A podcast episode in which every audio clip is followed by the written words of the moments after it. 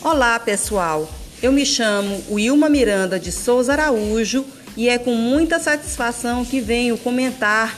a entrevista postada por Crislaine Pereira Silva com a professora de língua portuguesa Érica Yunara Sandes Souza, que conheço, é minha amiga e colega de trabalho nos municípios de Santa Filomena do Maranhão e Tuntum.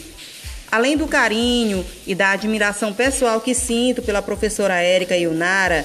academicamente posso falar da excelente professora que a mesma é, da profissional inovadora, inteligente e que acertadamente, dentre vários professores competentes, representa muito bem a nossa categoria. A professora Érica Yunara, assim como a maioria de nós, começou sua carreira no magistério muito cedo, com uma experiência de trabalho de 20 anos,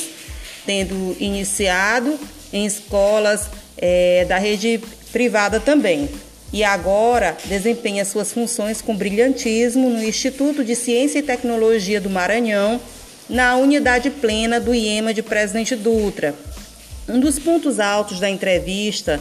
diz respeito à afirmação da professora de que a formação inicial não foi suficiente para produzir as ações e estratégias durante a pandemia, bem como sobre as maiores limitações para o desenvolvimento do trabalho no ensino remoto, pois assim como a professora Érica Yunara, também precisei aprender a utilizar as novas ferramentas disponíveis, Jamboard, Visio, Google Meet, Forms, para poder gravar minhas aulas e prestar um bom trabalho para meus alunos.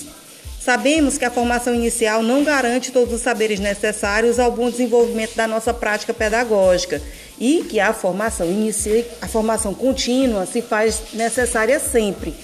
A professora Érica Yunara teve a felicidade de ter tido a oportunidade de participar de vários cursos online, onde aprendeu a utilizar as ferramentas digitais em decorrência de seu trabalho no IEMA. Porém, a maioria de nós teve de buscar sozinha o seu aprimoramento antes e agora com a pandemia, vislumbrando a aprendizagem dos nossos alunos.